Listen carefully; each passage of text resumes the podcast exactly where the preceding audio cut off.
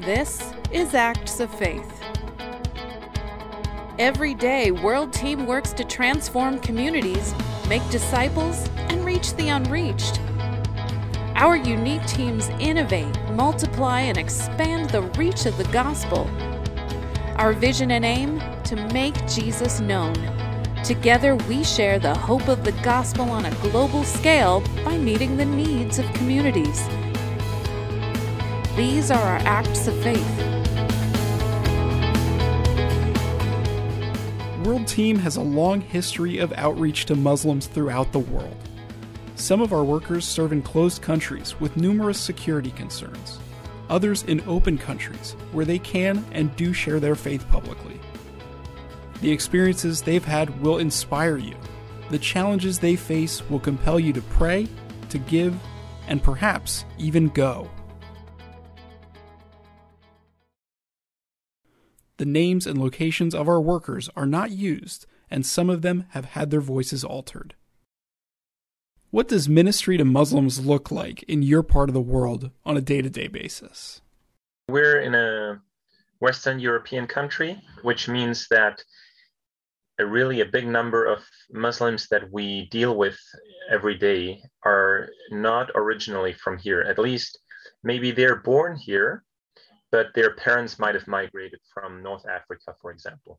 So um, what I what I like about it is that we all share the same schools, the same sports clubs, and all, and there's a natural platform there to touch and to share lives. Um, one of the things that we've seen is just because our kids go to school together, um, you stand in front of the school gate when you like bring your kids to school or you pick them up. And that gives opportunities to just talk a little bit and maybe ask how's the family doing? And then um, that from there you like might go to the park together one day so that the kids can play together. And then you invite them over and they invite you over.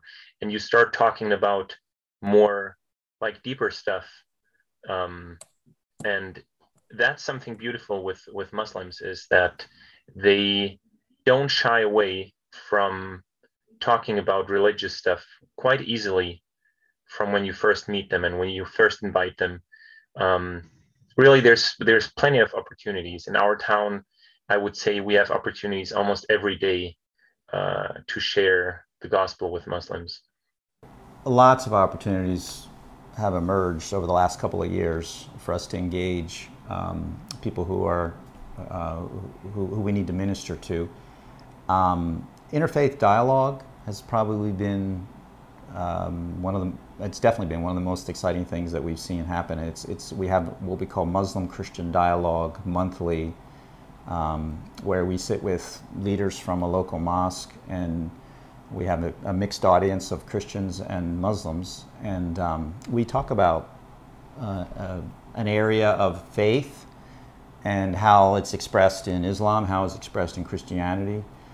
And um, right now we're going through the prophets. Monthly, we meet and talk about a, a, a prophet and what does their tradition say about David, for example, or Moses, and what does the Christian tradition teach about Moses or David. It's not a debate. Um, it's just an opportunity to present. And we find that there's a lot of misunderstandings that we have about one another. It's a great time for relationships to emerge and for conversations to take place uh, throughout, you know, at other times. Um, and we have always have an opportunity to, to present, um, you know, the gospel at these meetings. Uh, it's not a debate. It's really a matter of uh, presenting and learning about each other. Those have been really fruitful. Being in a country that is open and being in a culture that we are able to openly profess Christ and uh, share that we're followers of Christ, it does shape the way that we do life and do Muslim ministry. Uh, so, what we do as a team is we are our big focus is incarnational ministry. Uh, Jesus modeled that for us that he came down, lived among, and met, met, needs, but met the deepest need, which is spiritual, of people. And so we we use that model that our Savior gave us, and we do life with our friends. And so that's very very general. So doing life with our friends looks like um, assessing needs in the Muslim community. We have um, all, all mostly refugees and some immigrants, and we assess the needs. And so, one big need in our country um, when our friends uh, come here and and build their lives, they need to know language. And so we use uh, teaching English as a way into the community and in building relationships with our friends. Um, another way we help meet needs uh, to get to spiritual conversations uh, is we we go and take them to appointments or we offer to spend time with them. We want to be their friends, and so a heavy emphasis on doing life with them. We don't try to create new programs or. Uh, yeah, we don't have to be as restricted in the way we do that because we can openly take our friends to social gatherings or join their social gatherings. And so day to day, it just looks like visiting them, um, helping meet physical needs, but always have the intention and the desire to share the gospel. And so um, that looks like uh, inviting friends to come to opportunities where we get to build on that and share the gospel. Um, it looks like maybe doing a discovery Bible study in the home. Um, and so there's a lot of different ways that we do life with our friends, but our desire as church planters is to always get to the spiritual need through meeting um, needs that we see, felt physical, and coming as refugees, they have many. What are the challenges then that you see in sharing the gospel with them? We consider you know very you know foreign you know foreigners very liberal, very you know capitalistic, um, not to be trusted. We have another religion, another faith, uh, so that can per se count against our credibility. But on the other hand, we also realize that because we are people of faith or belief would use that phrase as a bridge. Because to them, we are people of faith or religion. They use the word like belief in, in, in the local language. It's it's belief. So we have a belief system. We have faith. So that is actually a bridge also that we, we can start talking about spiritual things. I think maybe sometimes when you start talking about your faith, they have these ideas of what Christians are like and what Christianity is like, and they don't really listen. So while they are very open to talk about spiritual things, when it comes to the actual gospel message, they think that they know all about it and they think that they have all the answers to to answer and to say no this is not true and the bible has been changed they don't really let the gospel message touch their hearts. That's what we've seen as the biggest, the biggest blocker.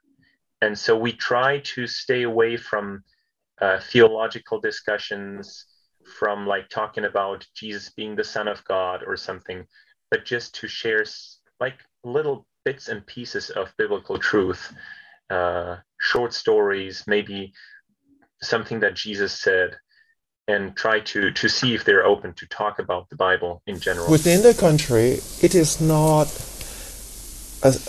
illegal to have your belief, your personal belief. It's illegal to be evangelizing or to be missionary toward others. Even there are churches, and if people go in on their own, that's fine. But if you're out there on the street evangelizing, and showing sign, then then that is illegal. So therefore, if a person would come and ask us questions, or I would even give scripture, or I would pray with them, um, for those, typically, I'm think I'm thinking of of them. Mm, a lot of the families already know we have our beliefs. It's risky in a sense, but then in a sense we know we have this relationship. They won't go about and telling or because for them among themselves their own community if so and so know oh you are befriending or you are good friends with so and so that are christians it's a taboo because it's like they're not supposed to. But these individuals will still continue those relationships with us. So I say, glory to God, and it's only Him who enables it. We also are at risk of maybe I do this this time, they won't come back anymore, or they won't answer my Weixin anymore. So or maybe no more relationship after that.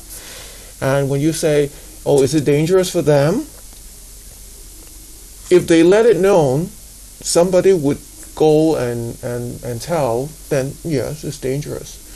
Uh, and, and they may also face a lot of pressure from within their own people. And we have heard even in the countryside there could be death threats and stuff. Therefore, the MBBs are just protected animals. We, we know of these people, but we don't even meet our co-workers, BBs we'll maybe see the pictures or we know what's going on and we know how to pray for them. Being in a culture where they are able to um, shed, I guess would be a good word, some values or some things from their own culture or religion, it can almost sometimes feel as if that could be a barrier where um, they they take on this sense of uh, we can all believe the same thing then you like i we can I, we can all find a path to god uh, and so they become nominal uh, like consistently across all, then all religions become a path and so um, i think that's like a unique barrier sometimes to where i am that uh, in their country, I don't know that they would say all paths lead to God. I, I tend to think that's not what they would say. But when they come here and they see that, wow, we we do actually believe some moral standards that are the same. Um, and we actually use a holy book to defend them.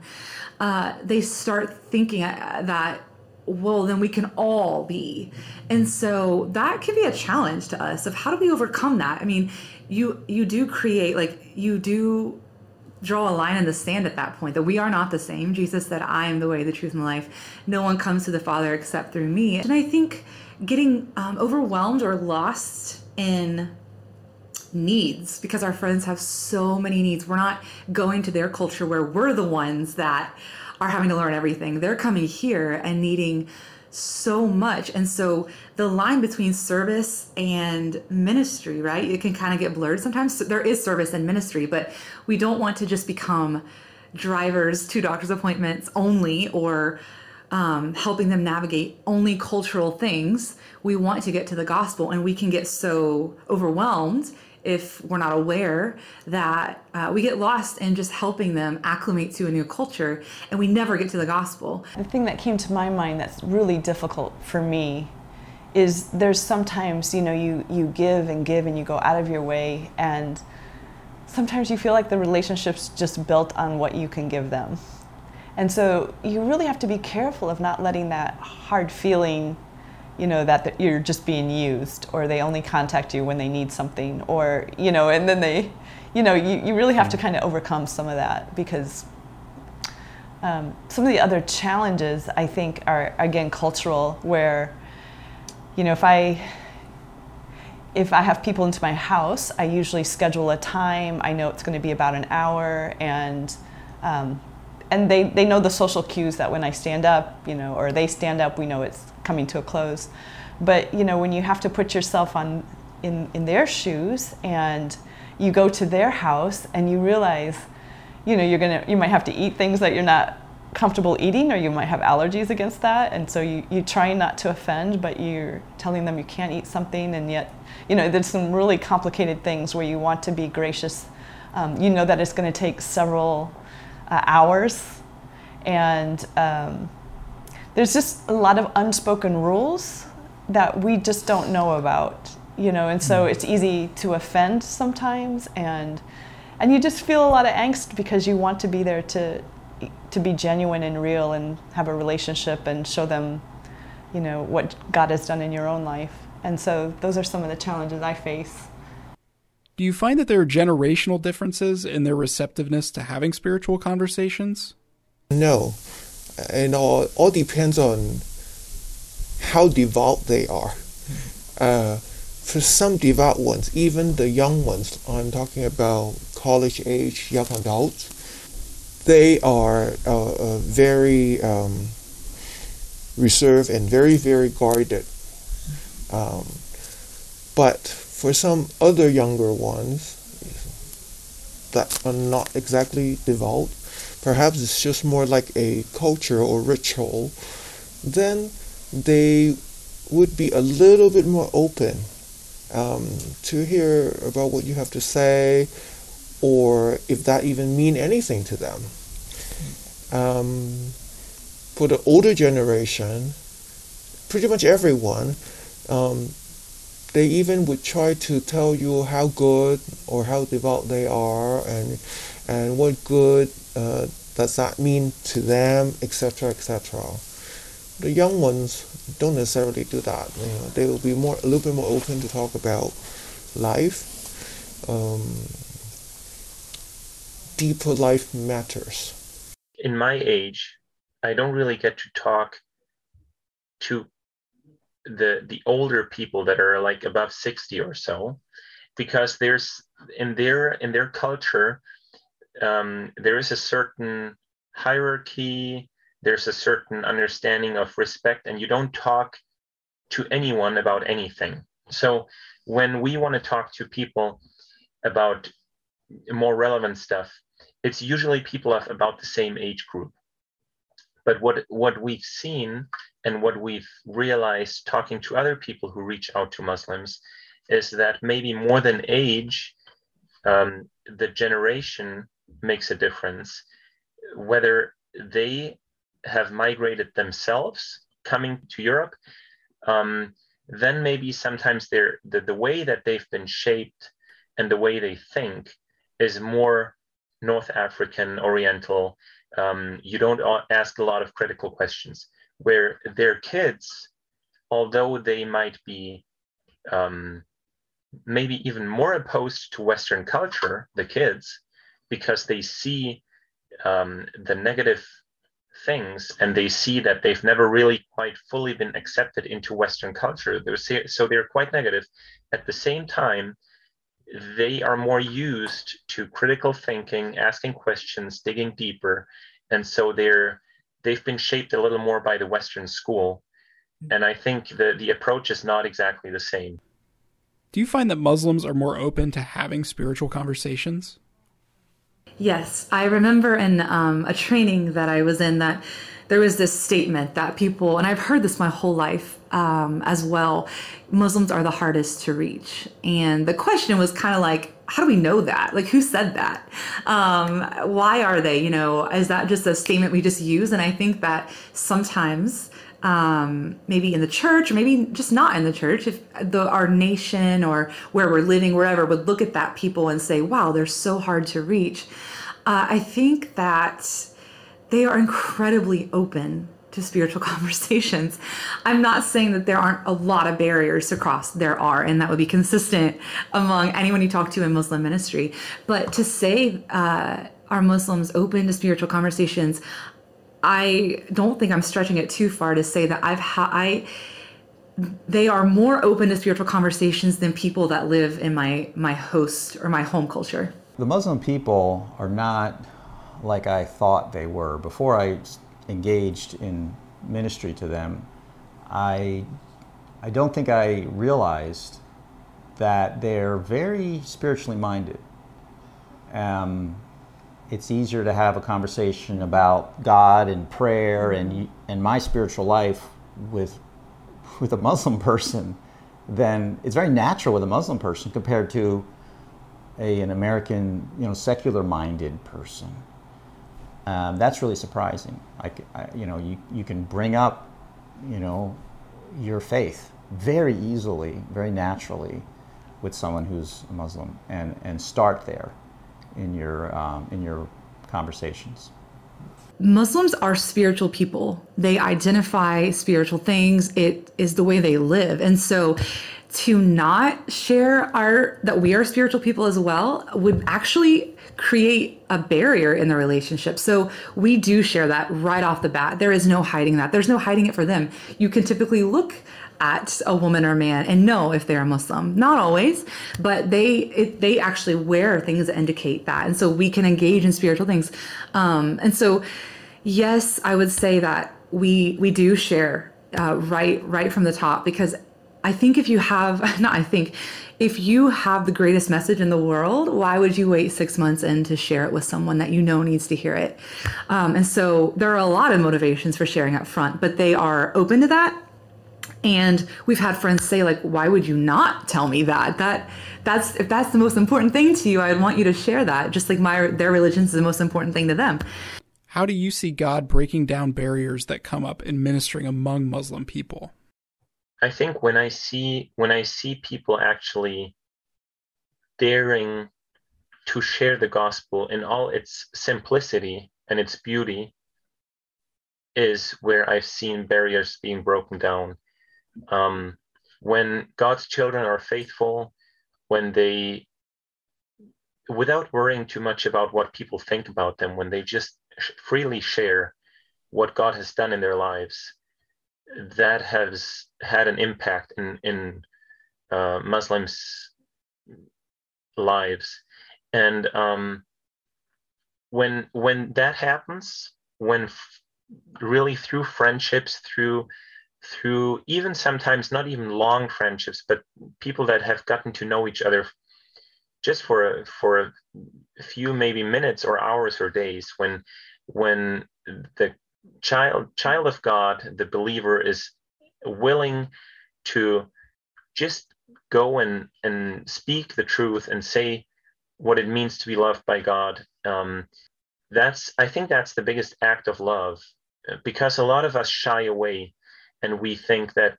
um, we don't earn the right to speak into Muslims' lives, and we we are afraid of of maybe getting an angry reaction or something.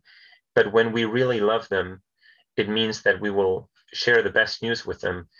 And where people dare to do that is really where I've seen that a lot of people actually respect that and there's positive reaction. And sometimes the spirit really uses that for people to open up? It's really hard to, to quantify success.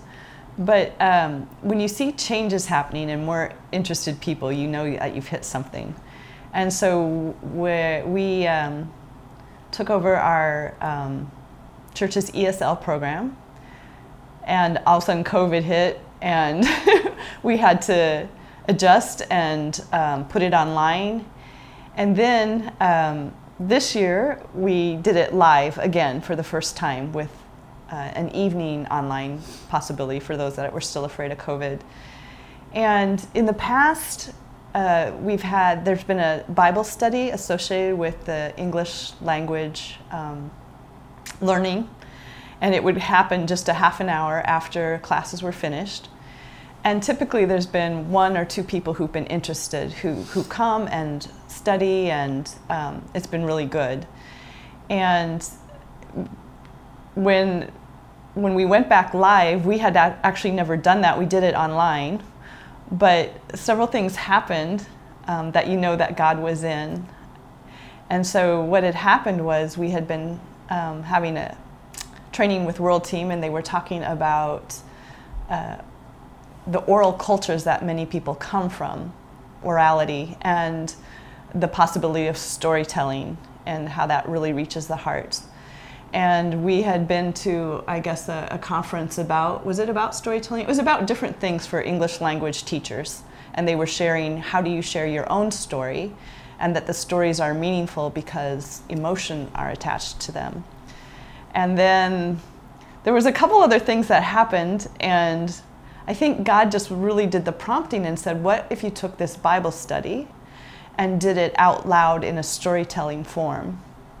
And so so each week now, instead of sitting down and having like level four, level five students who can read and write, and um, we decided to tell the stories out loud in, in a story form And that way it opened it up for beginner levels, advanced levels, everybody. So we actually went from going to two to three online the, the um, year before to 15, a, a room 18, full, yeah. you know, 16 to 18 people that come. And we have the, the women in their hijabs sitting, listening intently in the front row. And we've got people from Egypt and uh, in Africa. And it's just an amazing setting. And sometimes they take pictures and videos of the story. Sometimes they, uh, you know, you can just see that they're really moved by it. And so that's, I consider that a success because they come week after week, they're interested. Like a couple weeks ago, there was from Syria, and she comes bounding in and sits down and says, Let's see what Jesus will do today.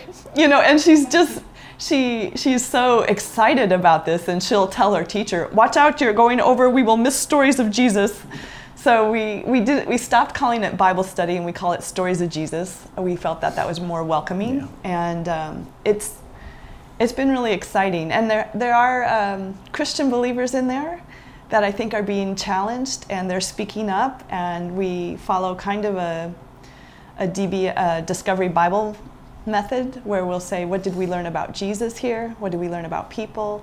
And continue on with those questions. And uh, yeah, so that's something that has felt really, really great to have off the ground and to know that we're including more people by doing it orally rather than written. I see God showing us as believers that there aren't as many barriers as as we can tend to think there are but but of course like language barrier um, we're helping meet that need by teaching them uh, our language and so we're seeing god open up amazing conversations with just a few words that they have in in this new language they're learning.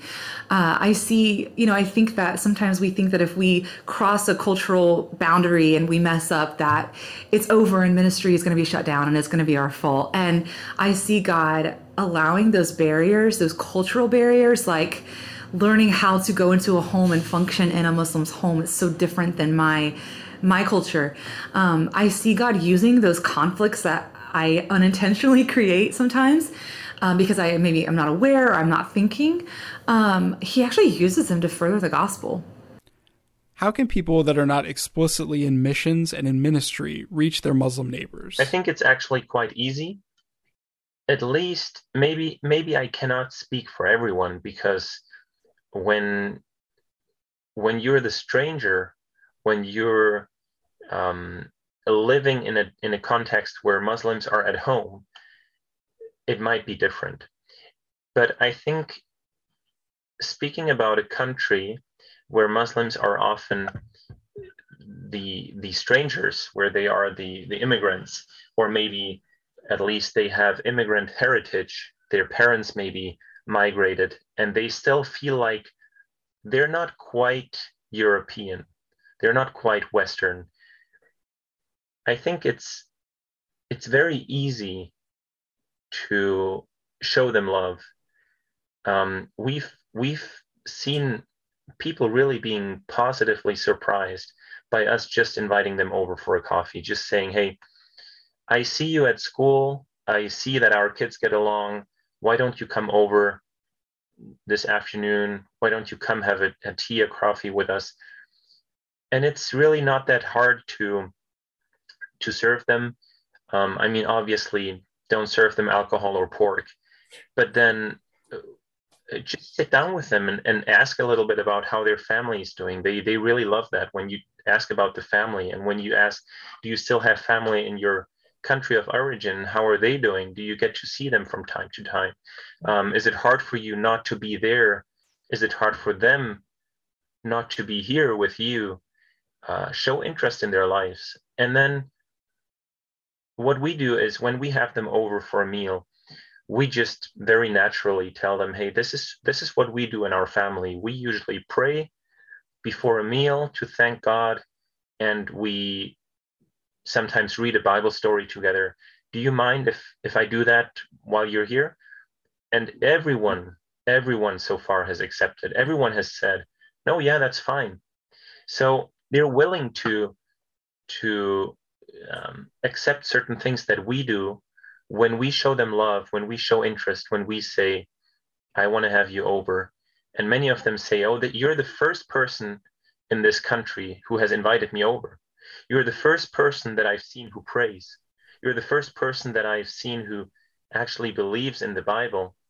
And they're they're amazed. And um, what we try to do as well is not only pray for them, but really pray with them. When they have something in their lives and they share it with you, some challenge, just say, Hey, can I pray for you right here? And we've done that like in the streets where we will just stay there, stand in the middle of the street and say, Hey, let me pray for you. And just pray a minute for them and show them that we believe that our Father actually cares for them just as much as He cares for us. Um, yeah, we try really to share the way we the way we follow Christ and to just live it with with them being present more than talking about it and more than going into theological discussions. I lived 5 minutes from hundreds of refugees and I never knew it because in my mind I didn't know how to start. It really is as simple as going into a business that a Muslim owns, um, intentionally going in and befriending them. Um, I don't think that I we don't see Muslims as the Muslims and the Christians. They are people made in the image of God. I can be their friend. Um, I should be their friend. I should reach out to them with the love of Christ. And so it really is as simple as engaging, intentionally going to engage a Muslim, uh, asking them about their their culture, about their family. They love, they want friendship, especially refugees. They are leaving everything they've ever known uh, and going to a place where they know nothing, typically nothing. They don't even know the language. So maybe you just sit and drink tea with them. And years later, you have spiritual conversations. I don't know what God would call you to do, but I know that He has not called them to come to us he has called us to go to them. So I would say start where you know Muslims are. Um, is, is do you have an English club where you're at or whatever language club that you can go to and just befriend them? Go to a business. Um, if you see them at the park, um, starting a conversation. Um, there's a lot of it has to be intentional, um, and it, and it needs to be us. We need to be going to them, and so that would be um, what I wish somebody I would have I would have learned or somebody would have said to me would be just just go sit and eat. I mean, that's not a burden, right? Um, to go sit and eat delicious Middle Eastern food or um, Sudanese food, whatever.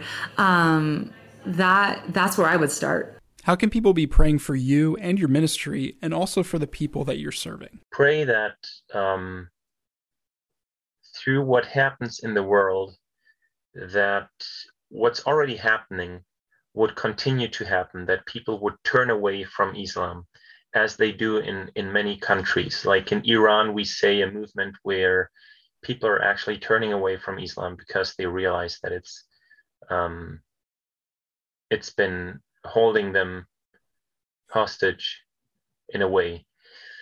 But I think pray more than anything else that God's children, the church would wake up and that everywhere everywhere in the world, the church would understand what a what a critical time this is and what a great opportunity we have with people coming from all over the world um, and like we have them in our neighborhoods we have them in our schools everywhere. And there's so many opportunities to share the gospel with them that we would start loving them that the church would actually start reaching out to them um, I think that's the biggest prayer request, and it's it's something that we really want to do here. We want to be those who build bridges between the church and um, the Muslim neighbors, so that they would actually have the opportunity of hearing the the best news of the world.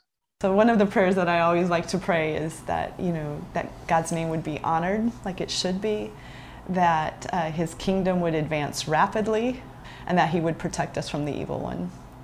So those are the prayers that I think I covered the most. To learn more about World Team's Muslim ministry opportunities, go to us.worldteam.org and click Go at the top of the page. To see prayer requests from World Team workers, click Pray. This has been Acts of Faith, a podcast by World Team US. For more information on World Team and its ministries, visit us.worldteam.org.